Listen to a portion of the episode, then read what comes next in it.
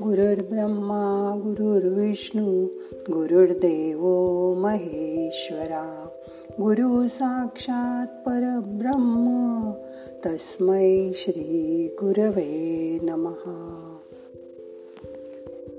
काल आपण ज्या मनाची ओळख करून घेतली ते मात्र कधीच कोणाला दिसत नाही.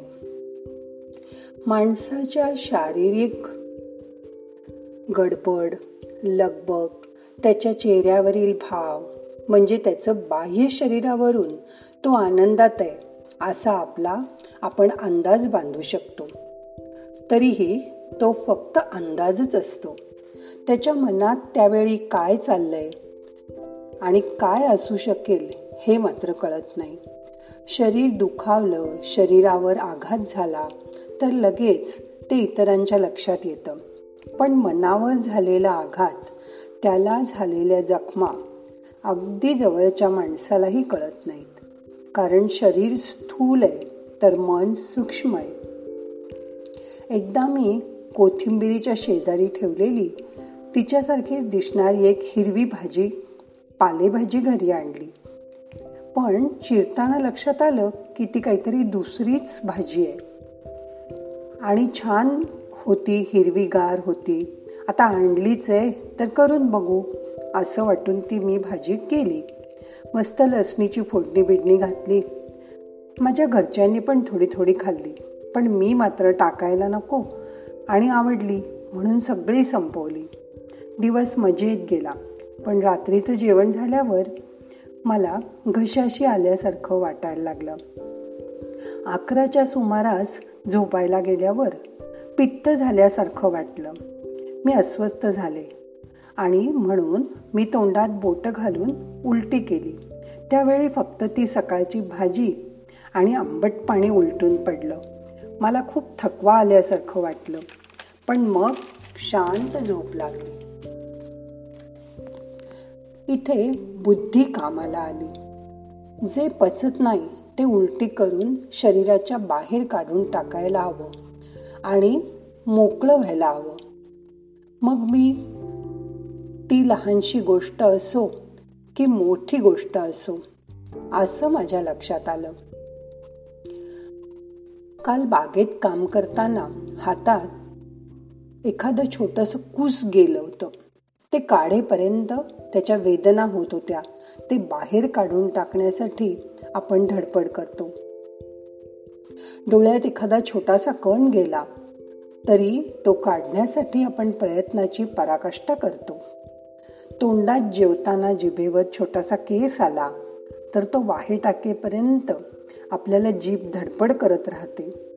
म्हणून थोडक्यात आपल्या बुद्धीप्रमाणे शरीराला चालेल तेच आत घेतले जाते. आणि न चालणारं ते लगेच बाहेर टाकून दिलं जातं. लहान मुलं बघा नाही आवडत ते अजिबात खातच नाही लहान मुलं जात्या बुद्धिमान असतात. ते आपल्या भावनांना लगेच व्यक्त करतात. एखाद्या माणसाला तू मला नाही आवडत असं बिनदिक्कत सांगून मोकळे होतात. पण जसं जसं आपण मोठं होत जातो तसतसं आपण आपल्या मनाविरुद्ध वागायला शिकतो. जसं कुठे काय बोलावं काय बोलू नये. म्हणजे थोडक्यात हळूहळू मनाशी फारकत घ्यायला बुद्धी सुरुवात करते. बुद्धीने माणूस शहाणा होतो. पण ते लहानपणीचं निरागसपण निघून जातं आणि म्हणून आपल्याला ताण तणाव येतात. कारण सोयीसाठी कधी खोटं बोलणं मग ते एक खोटं लपवायला अजून दहा वेळा खोटं बोलणं हे लहान मुलं नाही करत. ते खरं काय ते बोलून टाकतात. बाह्य शरीर आणि त्याचे व्यवहार आपल्याला समजत असले तरी दुसऱ्याचं मन समजत नाही कारण आपली लेवल कमी पडते. आपली बुद्धी तोकडी पडते.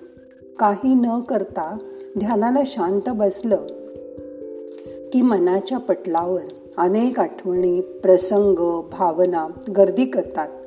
कितीतरी वर्षापूर्वी घडलेल्या घटना प्रसंग जसेच्या तसे आठवतात. आपलेच दाबून ठेवलेले असंख्य विचार भावना आपल्या कल्पना उफाळून वर येतात व आपल्यालाच आश्चर्य वाटतं. हे विचार ह्या भावना माझ्या मनात किती वर्ष आहेत? तसंच एखाद्याबद्दलचा राग संताप आपल्या मनात किती वर्ष आहे याची जाणीव होऊन आपणच सैरभैर होतो. अशा वेळी या भावना विचार यांना बुद्धीची चाळणी लावा आणि त्यातील सगळं गाळून टाका. मगच तुम्हाला तुमच्या मनाचा तळ दिसू शकेल. आता आपल्याला समोरच्या माणसाच्या ओळखीबरोबर त्याच्या मनाचे त्रासही जाणता यायला लागतील. व आपण आपल्या इतकंच किंबहुना थोडं जास्तच दुसरं दुखावला जाणार नाही ना याची काळजी घेत जगायला शिकू. मग बघा आता बुद्धीने तुमच्या ध्यानात आज प्रवेश केलाय. यापुढे प्रत्येक प्रसंग बुद्धीच्या निकषावर ताडून घ्यायची. सवय करा. मनातील विचारांचा रोज निचरा करा. स्वतःची भूक जवळ नसलेला पैसा तुटलेलं मन मिळालेली वागणूक यातून जे शिकता येईल ते कुठल्याही पुस्तकातून नाही शिकता येणार. तुम्ही शिकवू शकणार. म्हणून आजपासून आपल्याबरोबर दुसऱ्याचंही मन राखायचा. प्रामाणिकपणे प्रयत्न करा. बुद्धी म्हणजे पुस्तकी ज्ञानाच्या पलीकडे असलेली मेधा. तुमचं शहाणपण ते सारासार विचाराने वापरणं मग तुमच्या आयुष्यात आनंद सुख आणि समाधान येईल. आपली प्रज्ञा ध्यानामुळे हळूहळू जागृत होईल. ही प्रज्ञा बुद्धीच्या पुढची लेवल आहे. ही उपजत असते. आणि ह्या प्रज्ञेला पुस्तकाची किंवा विचारांची जोड द्यावी लागत नाही. ती उपजत येते आणि आपोआप येते. ही प्रज्ञा वाढण्यासाठी आजपासून ध्यानाचा उपयोग करा. बुद्धी तुम्हाला जन्मजात आहे ही प्रज्ञा उपजत आतून येते. त्याचा ध्यानामध्ये जर उपयोग केला तर तुम्ही अजून अजून बुद्धिमान होत जाल. मग आता करूया ध्यान. दोन्ही हात गुडघ्यावर ठेवा. डोळे बंद करा. मोठा श्वास घ्या. सोडून द्या. मन शांत करा.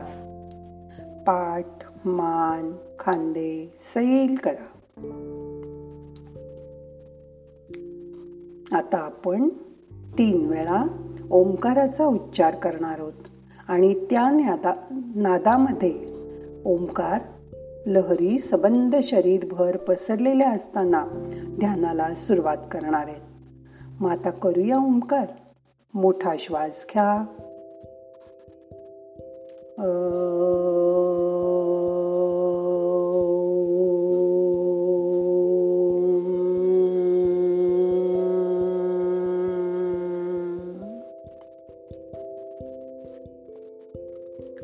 अजून एकदा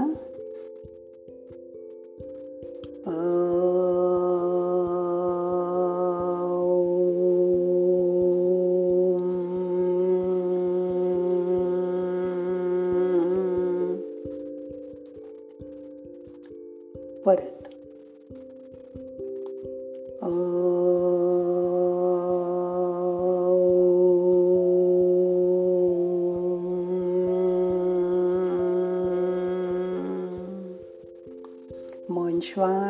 शांत करा.